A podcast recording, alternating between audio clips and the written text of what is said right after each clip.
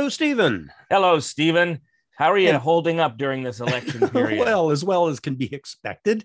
It's been, you know, it's been it's been fast. It's been a weird election because, you know, except for sort of the chatter and social media and you know dominating the news, uh, there's not that much going on. I think I've seen one candidate. I've seen a handful of signs, but not that many, and it's just sort of flying under the radar. Well, it uh, as far as signs go, I have seen a lot of signs uh, around like the, the area I live in is solidly conservative. Um, and I've seen some red signs pop up this time that, you know, almost in defiance of the of the conservative hegemony that has existed here. And it's going to change because there's a lot of uh, housing developments being built up here um, for people who are coming out of the city.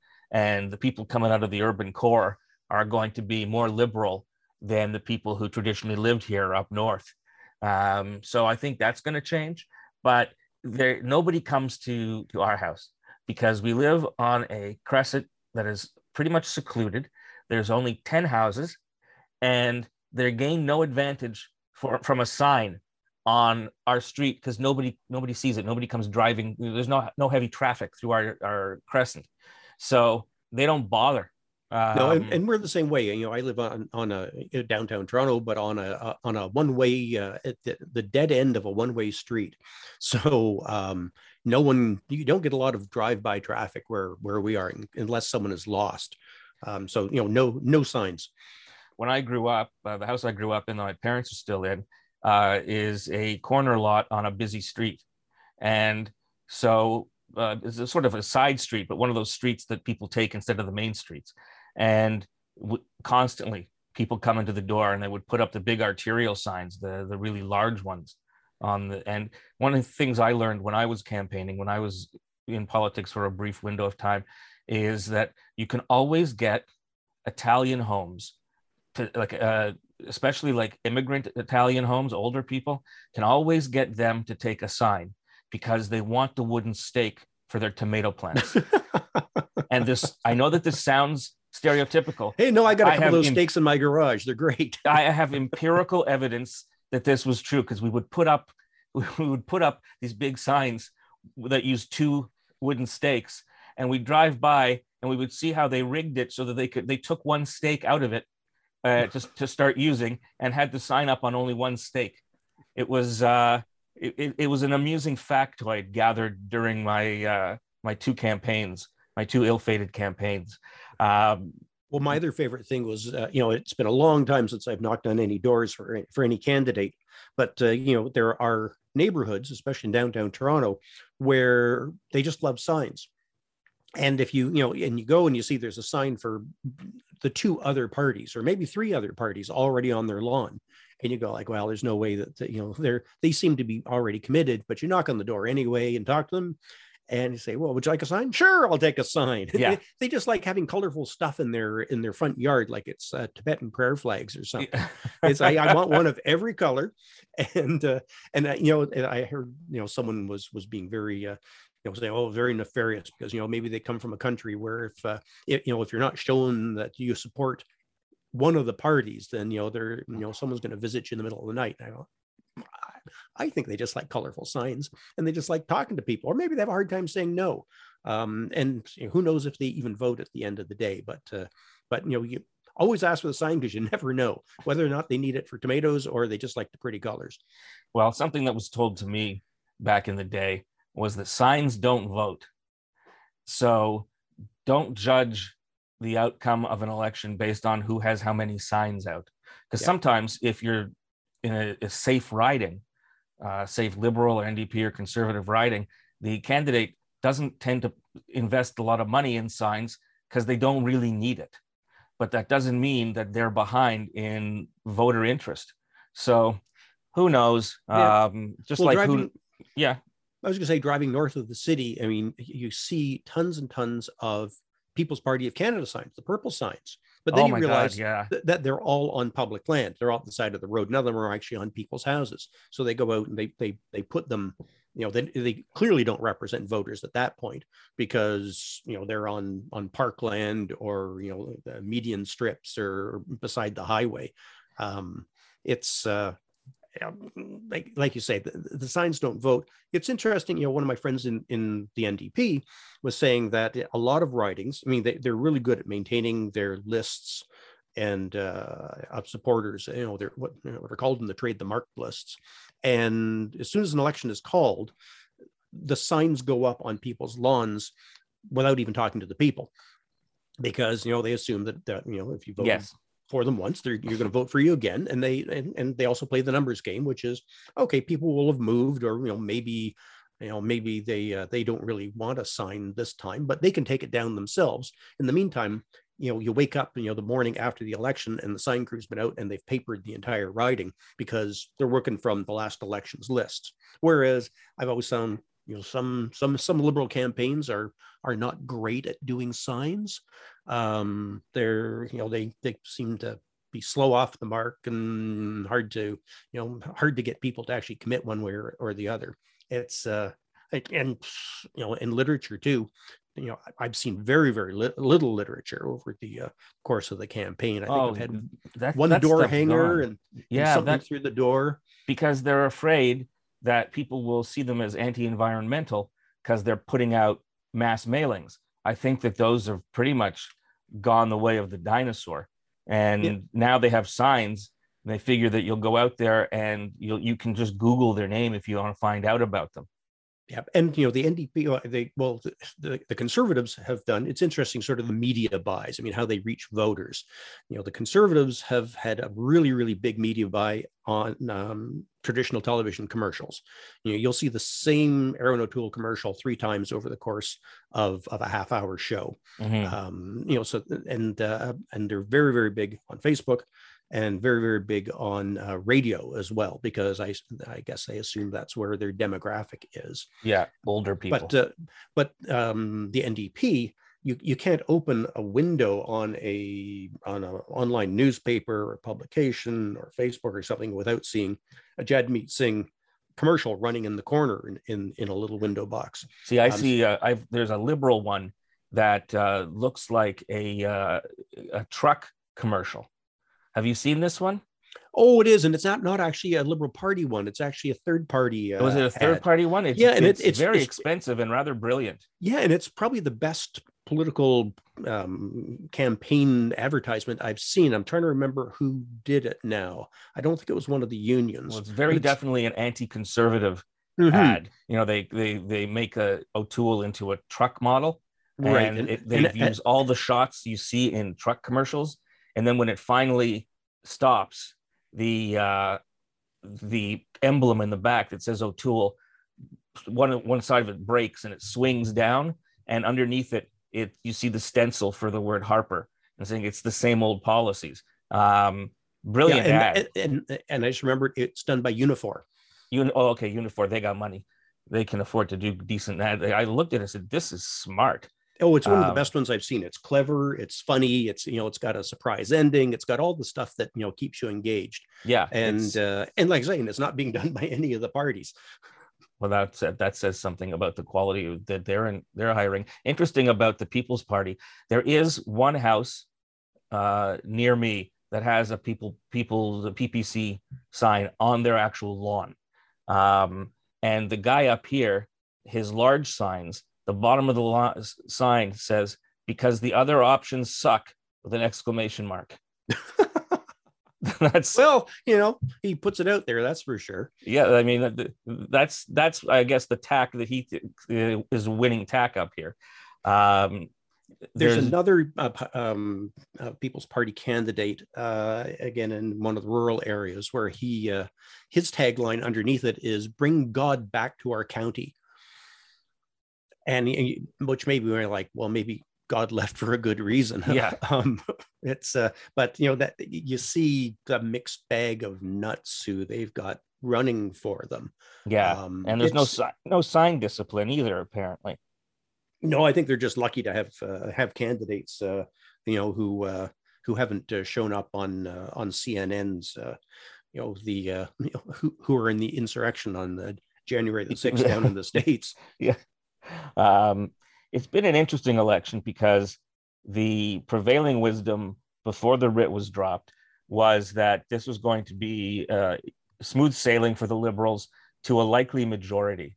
And out of the gate, it was clear that this was uh, the race was going to have a very different complexion.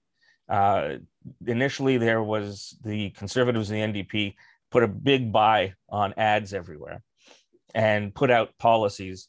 They uh, they really exhausted themselves very early, and their attacks on Trudeau they started very early, so that by the time people started paying attention to the election uh, past Labor Day, those attacks were stale already. They don't have anything new, and so I think that it translates to people as that's old news. Yeah, you don't um, want to peak too early in a campaign. Yeah, and I think that's why Trudeau they held back, they held back, they held back. Like I've said in the past, like Rocky in the in the movies, uh, he takes a beating and lets the other guy wear himself out, and then he comes roaring to life.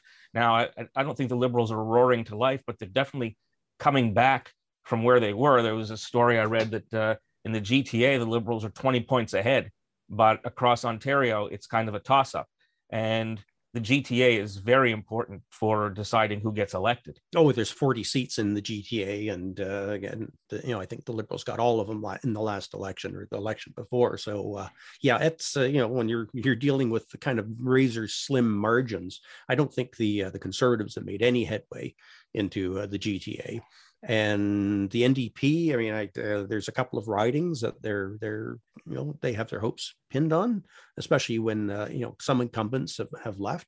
But you know, to pick up a couple of there uh, in in in in Toronto generally, uh, that's it. That's not going to swing the election. Um, you know, the Conservatives again. We're seeing the the rural um, urban split, which which is what always kills the Conservatives. Uh, you know, kills the Liberals too because they you know they don't make any inroads into rural areas. Although you know there are all kinds of uh, polling out there right now that says there's three seats in Alberta that are uh, quite possibly going to go liberal for the first time in yeah, ages. Calgary Center mm-hmm. is one of them. Yeah, and you know, with uh, Jason Kenney's admission that he he he basically screwed the province um, uh, over COVID uh, the other day. There's you know there was actually a couple of candidates who were who were tweeting um, who, who were saying that you know could you could you not have waited five days? And clearly they couldn't have waited five days because it's really really terrible in alberta right now. Yeah. Um, and you know it just tells you how bad it was that jason kenney couldn't even wait until after the election to you know, to say look here here's the you know i've got bad news and i got worse news about how things are going here. Uh, maybe we should assess the uh, various campaigns to this point. And we're recording this uh, just a very few days before the actual election. Before the last um, weekend. Yeah. So let's talk about the conservatives first of all. They they came out of the gate fairly strong, and uh, Erin O'Toole was somebody the public had no real perception of, and the perception they did have leaned to negative. Now, usually when that comes out, the political opponent opponents take their time to uh, or take the opportunity rather to define who that candidate is in a way that serves opposition interests. They didn't do that. The liberals didn't do that really with Erin O'Toole. They tried with that ad to Tier O'Toole that Chrystia Freeland put out, which Twitter flagged as being misleading, but then Elections Canada later looked at and said, no, quite accurate. Yeah. Um, but you don't that that correction didn't get the level of interest that the initial uh, Twitter removal did. Um, he so they allowed uh, him to to define himself as the you know the the genial blue collar guy. And which worked for is, him. well yeah which you know until people pointed out that his father was uh, was an mp for for uh, 19 years and was a uh, in management at general motors um, you know it's it's kind of hard to to say that you're you know a man of the you know that you're not political that you don't come from you know you're not sullied by politics when you're you know your father was in politics successfully for for 20 years. Um, yeah. Yeah it's uh but the, again they they knew who they were targeting and they did a, I think they did a pretty skilled job of defining Erin O'Toole in a positive way. Um, I think that their campaign has been tight uh, that it has been orchestrated and it's clearly put together by professionals. Uh, the the content of their ads are uh, in, in large part fictitious. They're charged that uh, Trudeau is going to tax your house, which is completely untrue, but they continue to repeat it because they know it gets traction. We're very much in the age, and this isn't new, new, but the degree of traction people get now by putting out statements that they know aren't true, but they know will get traction. So there used to be that that a lot of these the criticisms, at least in my experience, were fact based but spun in a certain direction. Yeah. Now they're not fact based anymore. They don't care, and this is you know we can thank Trump for showing this to be a winning winning mod, model.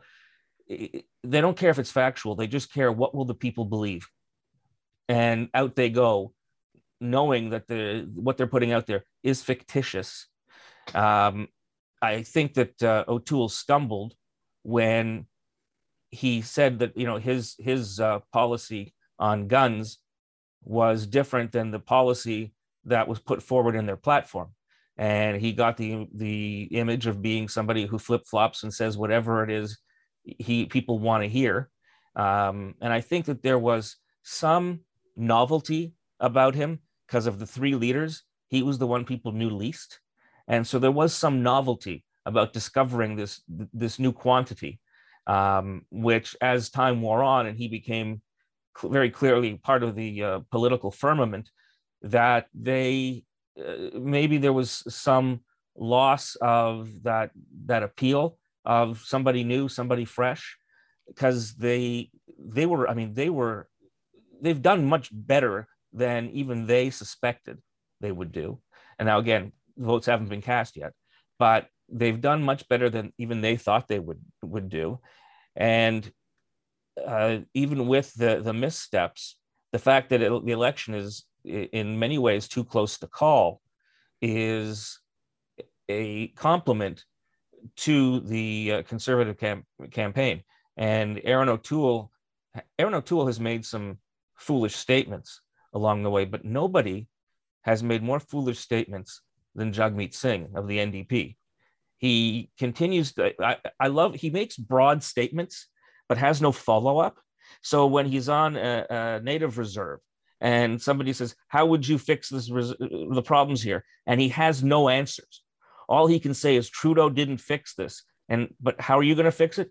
He has no answers. He tri- typically, when he criticizes Trudeau and anybody asks him, Well, what would you do differently? He has no answers and there were just we were talking you and I just before we went on the uh, we started to record. Uh, tell us about the most recent gaffe by if it is a gaffe by uh, Singh. Well, it, it's Singh and O'Toole because you know the, the, Jason Kenney thing obviously is is hurting the conservative brand because you know Jason Kenney uh, was was a, a, Harper cabinet minister as was O'Toole, and the two of them have been joined at the hip. And O'Toole has been has said on numerous occasions that you know Alberta has the ideal COVID strategy, and Canada should be more like Alberta. And you know, when Alberta is you know following the data and opening up and and opening up before everyone else, and they were going to have the best summer ever, giving everyone you know starting with the stampede and you know everyone running around unvaccinated with masks, and that you know we're going to we're going to live with COVID as opposed to you know get ourselves uh, in a place where COVID disappears. That was sort of the whole thing. And O'Toole kind of got behind um, that. And uh, so it's been obviously very, very embarrassing and probably will cost him a lot of votes because it's all blown up in their faces because it's proven that conservative policies when it comes to COVID don't work. So, in uh, you know, Singh, who never misses an opportunity to try to uh, beat up on Trudeau as well, he joined and basically said that uh, you know uh, that the the failing of Alberta was actually Justin Trudeau. And they actually put out a press release on September 16th, um, where you know Trudeau said, "Look, the provinces, have, you know, they they run their their on the ground uh, local responses to COVID. That's the way we have a confederation. We have division of, of powers under the constitutions. We've offered to help, but but Singh says, you know." Um, that uh, you know Trudeau has failed to show national leadership to fight the fourth wave, and some of the things that that he didn't do, according to the press release that Jagmeet Singh came out with, is that he he he didn't use the Emergencies Act, which we used to call the War Measures Act. I mean, it was renamed the Emergencies Act. Um, he, he, ruled out using the Emergencies Act in the provinces uh, and refused to implement public health measures and didn't commit additional resources like the Canadian Armed Forces to the hardest hit regions. So this is in direct re- response to Alberta's situation. So Singh is saying Alberta's um, healthcare crisis is Trudeau's fault. And here's what he should have done he should have invoked the War Measures Act, the Emergencies Act, and sent the army into Alberta. Um, I'm not sure how that would play particularly. Uh, and you know, another Trudeau invoking the uh, the War Measures Act and sending an occupying army into Alberta when uh, he's offered help and tons of money to Alberta, and the provinces have said no. I mean, Ontario said yes to uh, some help from the Canadian Armed Forces when the long term care homes were particularly hard hit and they admitted they couldn't handle it. They didn't, you know, but that was at their at the with the permission and request of the Ontario government. You don't send these people in against the uh, the will of a province, and so you know, Jagmeet Singh is basically saying Trudeau failed uh, Alberta uh, and trying to hang you know the, the public health crisis because of disastrous conservative policies or, or UKIP, uh, UCP uh, policies in Alberta. And Trudeau should have done these crazy things um, as a result. And I'm just looking, going, do you have no idea how this country works? Um, and, you would you would think that if you listen to his statements going back even a year, he makes statements that he criticizes Trudeau for not taking action on long-term care homes, for example, and but long-term care homes are under the jurisdiction of the provinces. And he knows that there's a lot of ignorance out there. Who people don't know that there is separation of powers and figure that if the federal government wanted to they could still do it. And that isn't true. You have to negotiate with the provinces. There are agreements. And interestingly on long-term care when they asked uh, when he said that they should uh, nationalize long-term care uh, homes they asked him how we, how would we pay for it? Because it's paid for you know by the provinces. And where would the money come from? He says we just handle it the same way that we handle uh, our current health uh, health act. But it doesn't work it wouldn't work that way. It's not the same thing. And his but he's playing on i believe this is deliberate at this point he's playing on the ignorance of the public about how the system actually works and so he is speaking like an Archie Bunker character, uh, talking talking nonsense, and he gets traction from that, even though he's a man without any idea. Well, he's got ideas, but he hasn't got any idea how to implement his ideas. Um, he isn't. I find him dishonest because of the fact that he knows what he's spreading is misleading. He has to know that it's misleading because Otherwise, he'd have to be completely stupid. And I don't think he's completely stupid. Um, he's in many ways like a backseat driver who sits back there and says, I would have turned there and I would have turned this way, or I would have gone straight, I would have gone through the light, all these things, but, but not recognizing the reasons that the driver made the decisions that they did. Well, so, and you know, and the, the thing that underpins all of his provinces, I mean, you know, he's never going to have to live up to any of these provinces uh, provinces because you know at uh, you know at 20% in the polls 18 20% in the polls it's not like he's going to form the government anytime soon and have to uh, have to live up to any of these prov- uh, promises.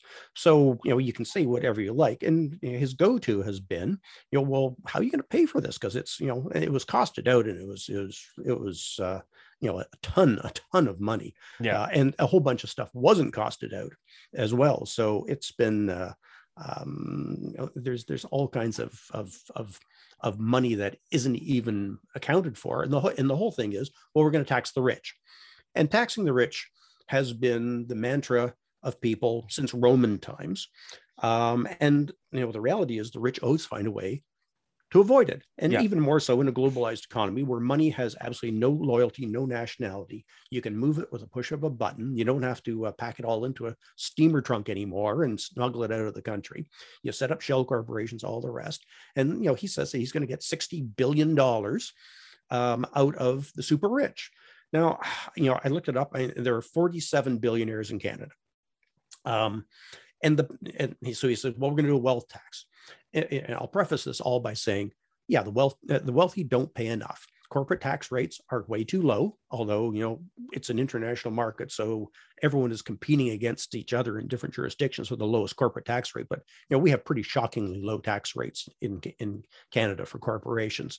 And you know high you know the highest we have tiered uh, income tax and the highest tier doesn't pay enough it's not big enough and and and there aren't enough people who pay it because the super rich have armies of accountants whose one job is to make sure they don't pay any taxes and I've, you know, I remember at law school reading the Income Tax Act. At that time, it was about 1,200 pages, plus all the decisions, all, all the uh, references, all of the regulations, all the interpretative bulletins. It isn't, you know, people who go like, yeah, plug those loopholes. It's like they plug loopholes every single year. Um, and and they, the CRA they want to collect taxes. They're not trying to give anyone a break. You know, so they they go after people. They get a ruling, or they find you know they plug a loophole and they open up a, a there's another one that they find a way to do it. You know, this is the game that people have been playing with the super rich forever, and it never raises any money. And in fact, you know, it, the wealth taxes. I mean, sounds like a great idea. Europe a lot of European countries uh, introduced a wealth tax, uh, you know, sort of along the same lines, which is, you know, you know, what you you're going to be taxed on how much money you got in the bank or what you know what you're worth on paper. And the problem is you are worth it on paper. So if you're the Westons, I don't think they've got a Scrooge McDuck vault somewhere. Oh, maybe maybe Galen Weston does have uh, one where you, you know you go swimming in the gold coins and the paper money.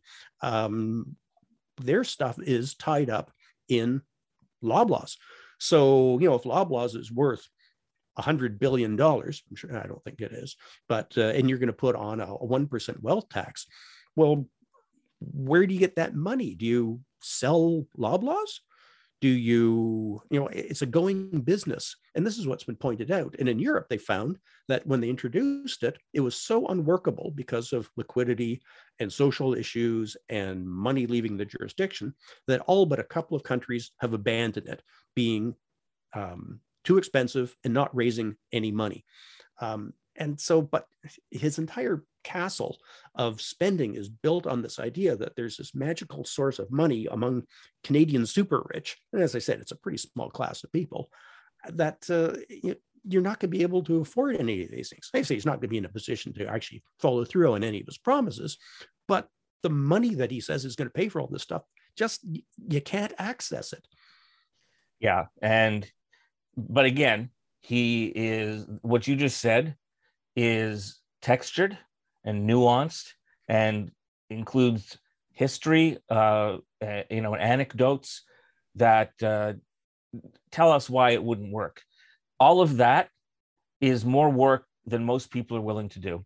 And we know that there is animosity amongst people, you know, blue collar, even white collar workers um, who aren't earning tons, and the, between them and uh, who they perceive as the rich. And so it's always, you know, I'm working my ass off, tax the rich more. It, there's, you know, class envy plays into it. Uh, and he knows that he, he, there's a rich vein of voting there. I mean, Trump uh, capitalized on the animosity in the U.S. between uh, classes, and Singh is is working the same angle.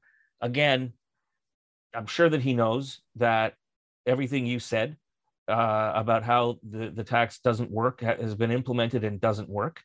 But he knows that all he has to do is, is get the hearts of these Canadians who like to carp about tax the rich, tax the rich. Hell, even I've said it, you know, tax the rich sure. more, tax the and rich it's, more. It's a, and it's a great slogan. And like I say, you know, and, and the idea of a wealth tax. I mean, who could be against a wealth tax? Because, you know, God knows I'm not wealthy. So it's going to be, it's going to fall on somebody else. And uh, and like I said, you know, Europe had 12 countries with wealth tax, and today there's you know only three left: Norway, Spain, and, and Switzerland. and they, like I said, they found it was expensive to administer. It was hard on people with lots of assets but very little cash. It distorted savings and investment decisions because you know, okay, well, I'm not going to put my money in Canada. I'm going to put my money in Barbados or in China or or someplace or in Hong Kong where you know no one can get at it and and it pushed the rich and their money out of the taxing countries and it didn't raise much revenue.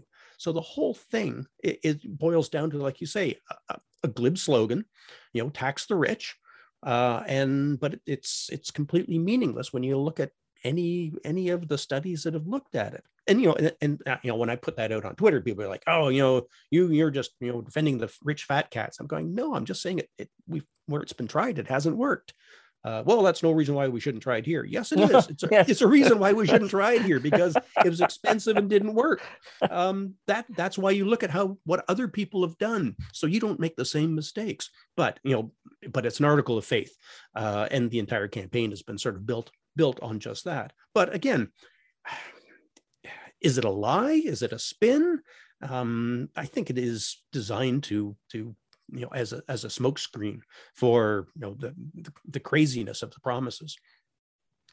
Yeah it uh, because singh is not tethered to the possibility that he will ever have to deliver it's easy for him to make grand proclamations. You know it, it's like i could make a great proclamation about how i'm going to spend your money but i'm never going to get your money to spend.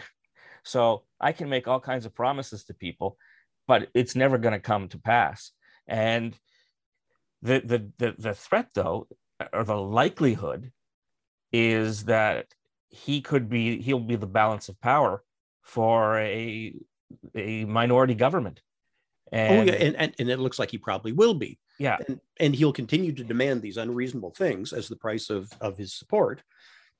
And, you know, people will go like, well, we don't have the money for it. You know, not that not having money in these years has been uh, much of an issue because you know we've uh, you know we've borrowed uh, you know a ton of money to get through the the, the COVID, and yeah. I think sensibly so. But uh, you know you can't do that forever. It's uh it, it, you know and both Singh and O'Toole out of the gate tried very very hard to to run the narrative and to frame Trudeau as a certain kind of leader. And it's a lot of it didn't work because a lot of it has been baked into the cake already. I mean, this is this is the second election where we've gone through SNC Lavalin and and uh, Jody Wilson Raybould, who just happened to come out with her book, you know, a week and a half before the election.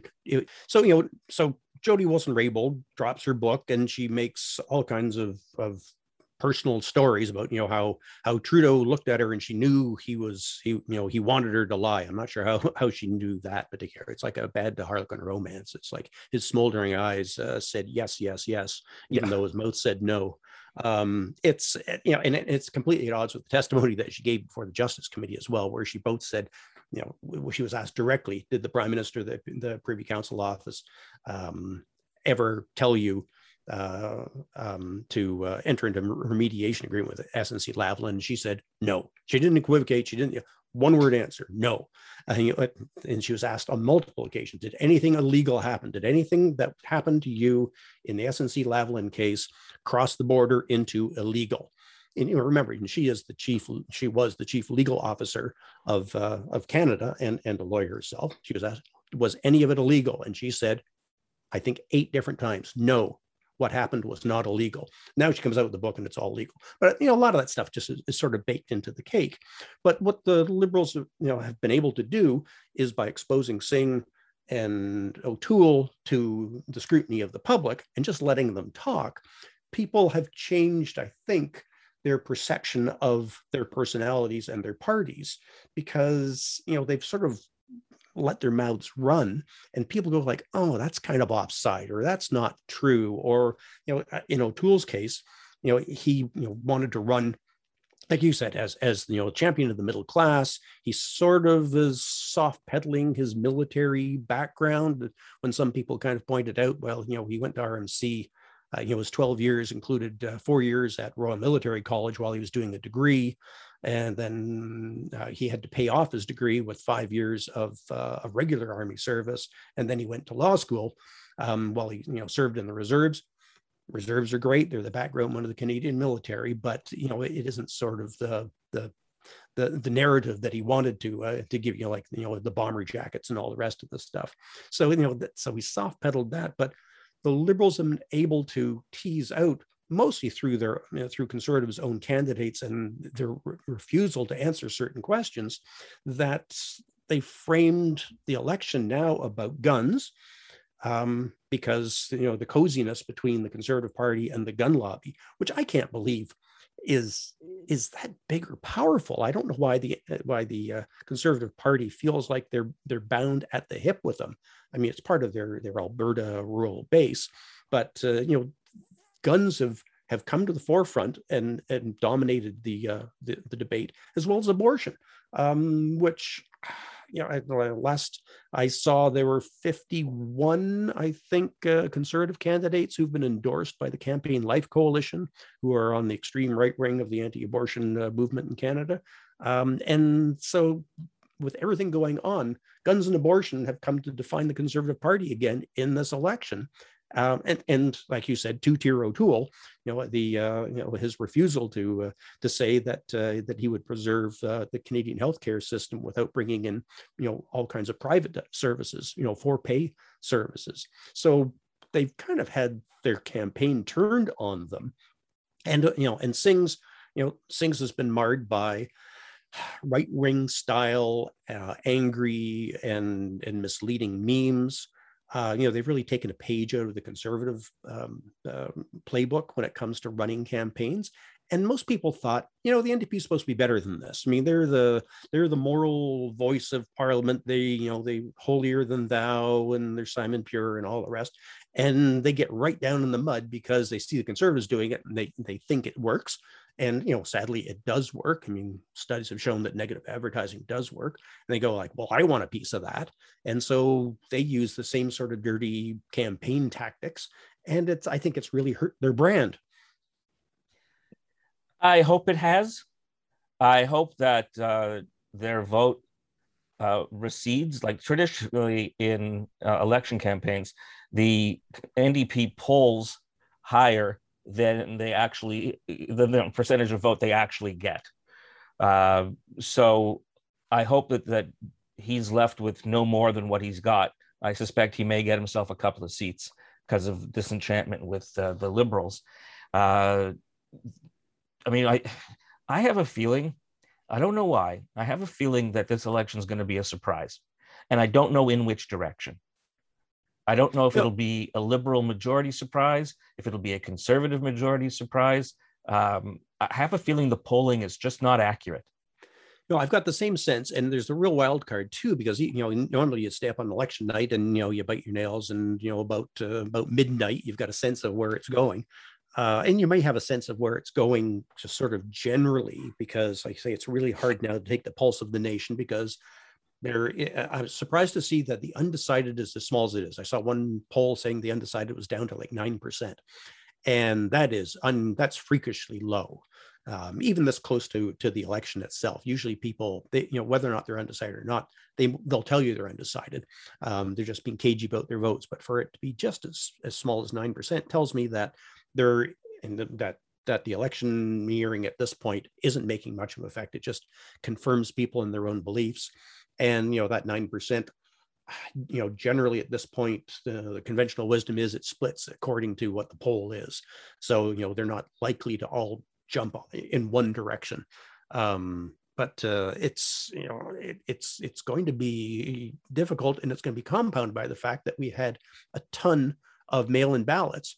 And for them to be counted i'm not sure i don't i don't think they i don't think they get pre-counted um, so I don't think we'll know on election night. And, and I shouldn't say it because I'm, I'm not sure that's something I'm going to look up, but it may well be that we have a couple of days after, especially when you know there's there's 40 or 50 ridings that were won by by less than two percent in the last election.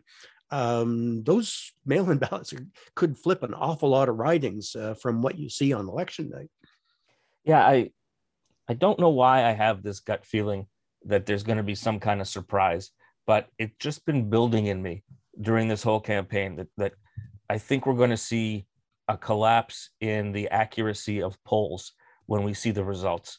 Um, that's just my my gut feeling. Um, take it for for what it's worth, and it, it's the, the liberals are kind of caught in a catch twenty two because they can't tout their efficacy at dealing with COVID, which is one of the, which is the thing that won them a lot of loyalty amongst Canadians, without talking about the fact that we're going to be in another wave, and who do you want running it? Do you want do you want us, who it, you know generally people uh, approved of the way we handle it, or do you want to throw it to another party who has to start from scratch and you know do you want to change horses in the in the middle of the ride? They can't say that because then it comes back. Well, if there's another wave coming, why did you call this election? And I know his explanation is that you know in order to deal with COVID and with its aftermath, he really wants to, a mandate. And I, we all know that's bullshit. Um, that won't that won't withstand the criticisms that would come if he brings up the COVID response and the fact that there's more COVID out there. So one of their greatest strengths they can't really use. And then because they got uh, censured by Twitter on two tier O'Toole, they're hesitant to, to, make use of that, even though I think that's a huge wedge issue. Um, so they've been hemmed in uh, by their own their own doing, so to speak, and by Twitter, who who are the idiots at Twitter who decided something was misleading? I mean, what yeah. great well, political and, and how minds often, are there? If if they did that on a regular basis, then there'd be no go, Twitter.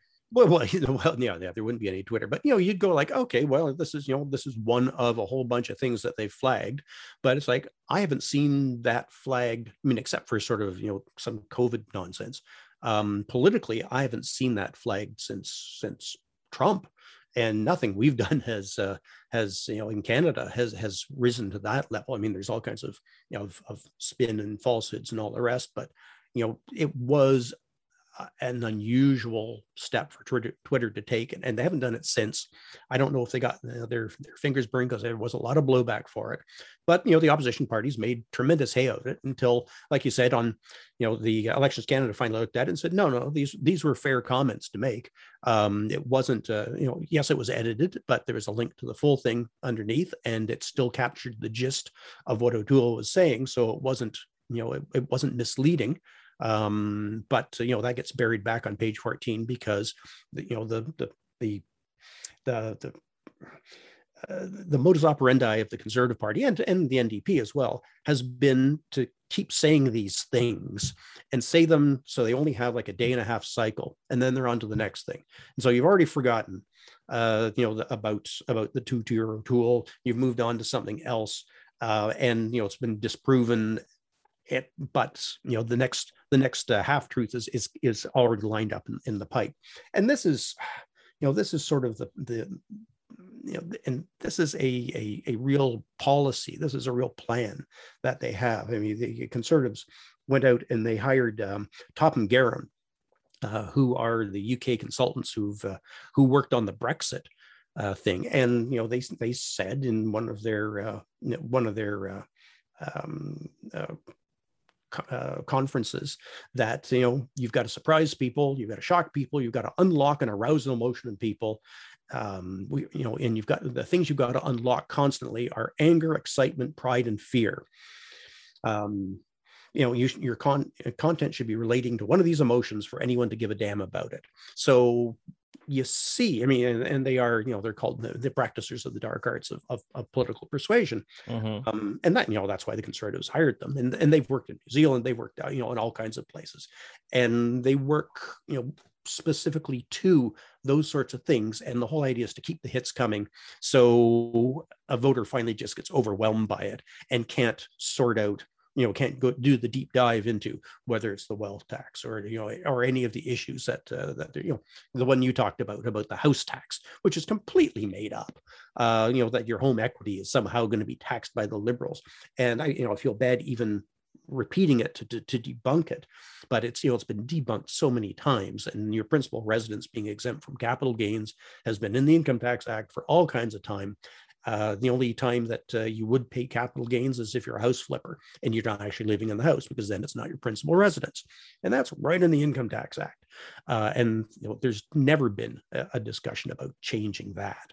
Um, but it's a lie and you repeat it enough and i'm sure there's lots of people who are homeowners who are absolutely sure that if the liberals get in they're going to tax the capital gains on your house and again it's just because they found something that would cause fear in people. They deliberately plant a seed. They get all of their uh, media outlets to repeat it even just to uh, denounce it. I mean even denouncing it reinforces it in people's minds and they do that deliberately to scare people into thinking the liberals are going to steal your house. People's perception of political circumstances is very shaky.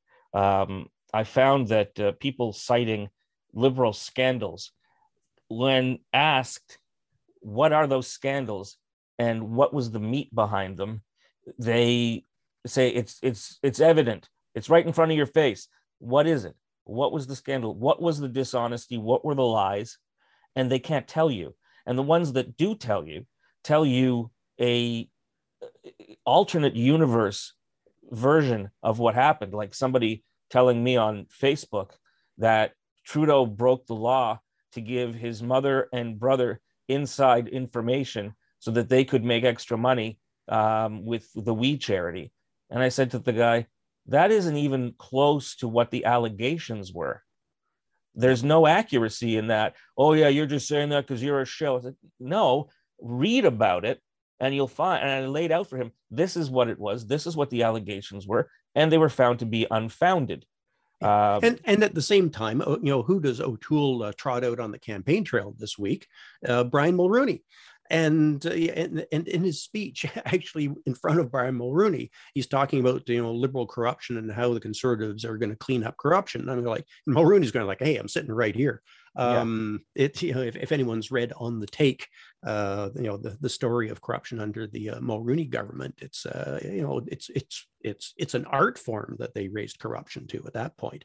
Uh, but again, you know this is because you know the liberals uh, have have, have successfully created a character for the conservatives during this this campaign of you know guns abortion and the stephen harper era and so you know they're, they're bringing out mulroney i can only think i mean mulroney you know up until stephen harper he was empirically you know all the polls said he was the least popular most hated prime minister in canadian history. Um, so when you're bringing him out and and what are you what are you trying to tell your your voters? Are you trying to reassure them that the old pcs the progressive part of the progressive conservatives represented by mulroney a kinder gentler kind of uh, of, of conservative um, that that's who they are again that they're not the stephen harper right-wing party of nuts and kooks and gun nuts and right-wing christians and and and and you know the, the, what they have been ever since the refounding of the party. So I thought it was really interesting bringing out Mulroney trying to salvage their brand or associate themselves with a brand that doesn't exist anymore. And you know you got to be pretty desperate when you're bringing Brian Mulroney out as as uh, as the kinder, gentler face of the Conservative Party. Yeah, that's that was an interesting an interesting move, and I don't know that he swayed anybody. Um, I don't know that he has the pull anymore, uh, the stature to really influence anybody. So it was a nice move, but was it anything that uh, had impact? Uh, I, I don't think so.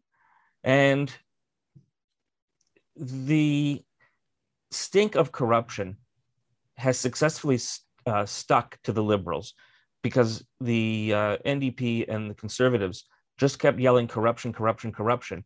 They yell it enough, and people think, and I've had people say this on social media, where there's smoke, there's fire. And yeah. I always say sometimes where there's smoke, there's an arsonist. And the, but it, they successfully had it stick so that people have this notion that it's a given that the liberals are corrupt even though if you actually look at what it is what the corruption was out, you know the corruption allegations there really weren't any corruption allegations. There was the breaking of the Ethics uh, Act, but that's not against the law. And what you know, what did Trudeau get rapped on the knuckles for? Got rapped on the knuckles for taking a vacation with a family friend he's known since childhood. Nobody alleged that this was, you know, a quid pro quo for getting some kind of extra access to the prime minister's office. That wasn't even alleged. It was just it goes against the Ethics Act. Yeah, you got a free um, holiday. Yeah, so you, you can't do that. Um, so it broke the letter of the rules.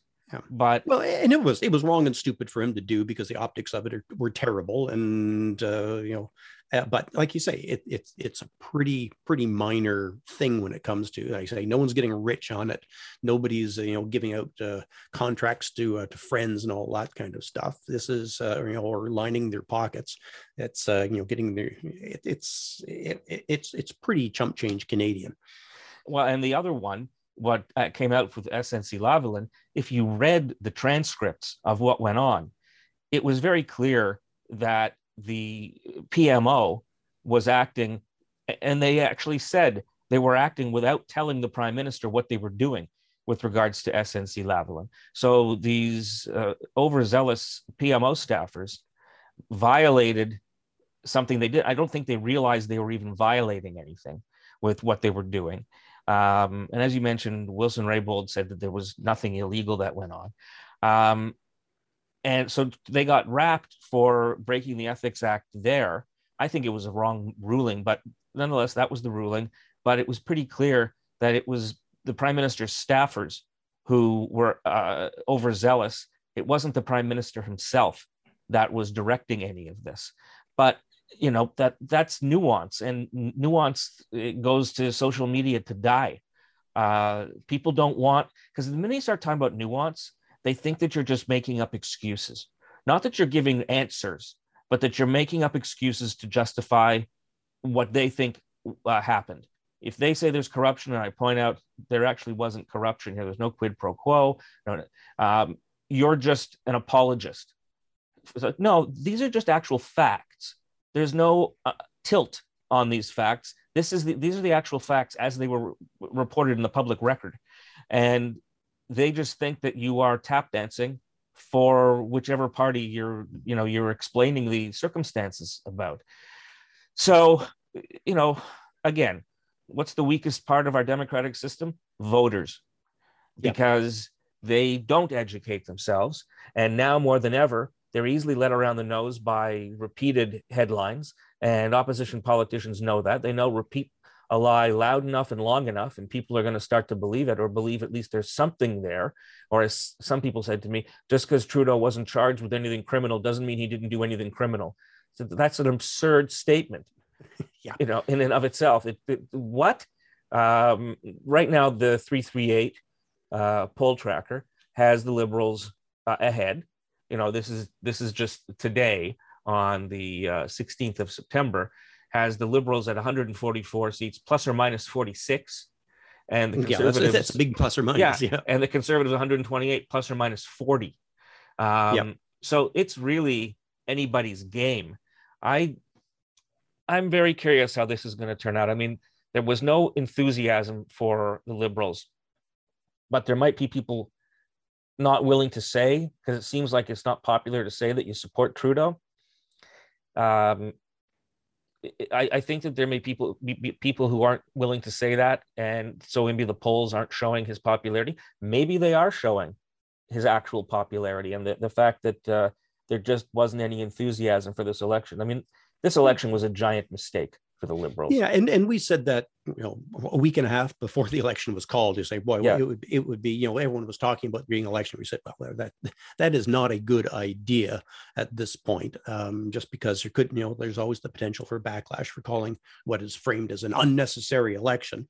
Um, you know, and again, I understand why the election was called, but I think Trudeau probably could have coasted quite quite happily for a while on on, in a minority situation, even though you know two years is sort of the you know the the average lifespan of a minority government in Canada. But uh, you know, but having called it, and I, I, saw someone you know put it very very uh, succinctly, which is you know. Uh, Ontario learned that when you you know if you get cranky with a, a, a established fairly competent government and you're you just want to you know um, teach them a lesson. Don't vote for a government like ford because you know you end up hurting yourself. Um, you know to, to be able you know just your crankiness gets gets harnessed and and people make irrational choices sometimes. But you know i think there is some enthusiasm for the election and some of this i'm sure is due to the uh, the fact that we've got the uh, uh, the, the the pandemic going on. But you know, I was reading that the mail-in ballots account for about 800,000, which is a little less than uh, Election Canada was prepared to do, but uh, but that's still a lot. But uh, we set a new record in advance polls. 5.8 million Canadians voted over the four days of advanced polling in Canada, and that shows that you know, in spite of the lack of signs and all the rest of the stuff, people are taking it seriously. Um, you know, where it goes from there, whether or not this ends up being, you know, the whole election has sort of felt like a by-election to me. And the problem with by-elections is nobody that's when votes. people come. Well, nobody votes, and it, it usually ends up being a protest go, uh, vote uh, about the government. Um, I think people have had enough of a chance to look at at Singh and look at O'Toole and you know look at, at Maxime Bernier and, and wherever the Green Party happens to be uh, that people have gone like, oh, you know, I'm mad, but I'm not that mad uh, to, to actually screw things up, especially when we have the example of, of what happens you know, with a with a government like Alberta has had that has just bungled, you know, and Ontario that has bungled the, uh, the the COVID response so badly, and you know, literally killed people. I'm surprised that the ten dollar a day uh, childcare wasn't isn't like being trumpeted, uh, you know, blown from the the the rafters with trumpets, because that's a campaign winner. Again, oh, yeah. I don't know. I don't get the liberal campaign. Um, the thing about the lack of enthusiasm for the for the liberals is that there is an enthusiasm amongst the conservatives and a commitment to vote. I think because they think we can actually knock Trudeau out. We have a chance now. So they have more they are more committed to showing up and voting than the laissez-faire uh, liberal supporters who might not w- want to be bothered going out to vote. Um, so it's it'll be interesting. It's going to come yeah. down to who shows up at the polls. Yep, and you know, the, like you say, the liberals have always been far less ideological you know in, in, in, fact you know the, the liberal philosophy is whatever works.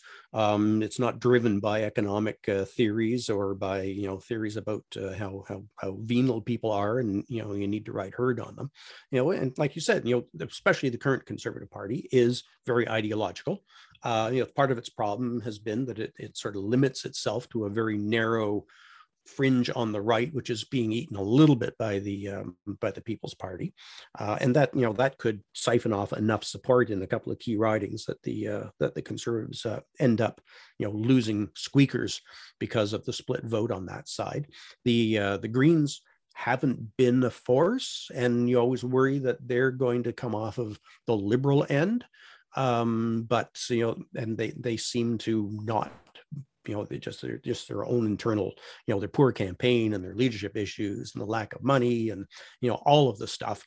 Um, you know, they've just been nowhere, which means it really is among the three parties with the, uh, the, the, the People's Party nipping at the conservative heels. But you know, the, you know, the NDP is you know has an ideological base as well.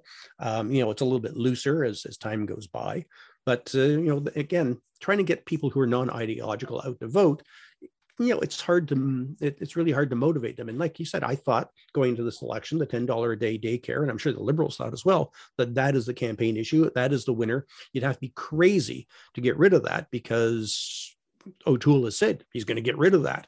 Um you know and what he proposes in its place is is pennies on the dollar when it comes to uh, this sort of thing. So it's um it's it's, really it's been, a, be... it's been a weak liberal campaign in my view. Um, they haven't been nimble. They haven't been able to pivot. I mean, the, the most successful um, communication from the liberal campaign was that clip of Prime Minister Trudeau going off on the Rebel News reporter. Yeah. And that went viral. People, and I'm like, you know what? That's that is the Trudeau that they needed to show this Yeah. time. I think a lot of people are saying like, finally, yeah, yeah, th- that's the guy that beat up Patrick Brazeau. That's the guy who people can feel can get excited about being behind. Somebody with that with a bit of fire and that bit of wit um, and the balls to say those things. It went viral. It was it was trending on Twitter for quite a while. Uh, the clip circled the globe, and that's the most potent piece of campaign communication I've seen out of the liberals. That and when he uh, quipped at the guy who made a comment about his wife. yeah, well, you know, we call, he, he called Sophie a whore, which Yeah. the uh, you know all of the uh, the media will not. Oddly enough, they will not uh, print the actual insult Yeah, um, because that gives context to the response. Uh, you know, and, and when Trudeau you know said, uh, you know, don't you have a hospital you should be picketing? Um, you know, just you know a version of uh, you know, isn't there a house you should be haunting? yeah, um, which was a you know I thought a very mild response, and everyone's like, "Oh, that is you know, prime minister shouldn't say that kind of stuff." They were all over him, and it's like, no, the guy called my wife a whore. What am I going to, you know, you want me to sit here and take it? No, Screw I. I think it would go badly if he let his wife be called a whore and did nothing. Yeah. Um, it, who was the U.S. presidential candidate who, when asked about what what he would do if his wife was was raped, uh, broke down?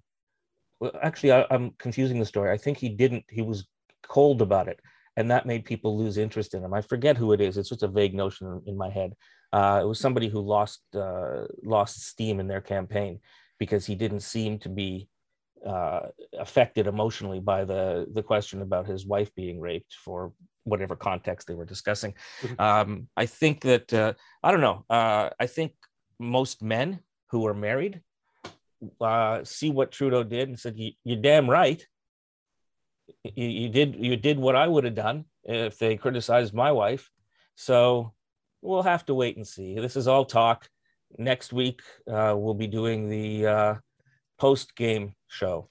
Yep, like they say, the only poll that matters is the one on election day, and uh, you know it, it is it, it is a bit of a mystery because you know because of the issues, because of the politics, because of the the you know the lies and the you know the influence of social media. So you know it's uh, you know normally and how close it is. I mean you know when when the two major parties are are virtually neck and neck at 30 31 percent. Uh, you know a lot of it depends on how those votes are, are split. I mean you can win a, a riding by two uh, two votes in one place and lose it by 10,000 in another. And that isn't shown in the actual uh, you know your poll results. That uh, that that that shows only at the ballot box. So it'll be it'll be interesting. And you know it would have been interesting too i saw uh, if some someone was saying well if we had proportional representation Oh my Yeah. God! the you know the liberals would have you know like 125 seats the conservatives would have 120 seats and the people's party would have 25 seats and it's like ah, you know that that's you know one of the reasons that uh, proportional representation it, it just it opens the door and lets all the freaks in Yeah, no, And, thank you. uh, I don't. yeah. I don't want Israel's Knesset.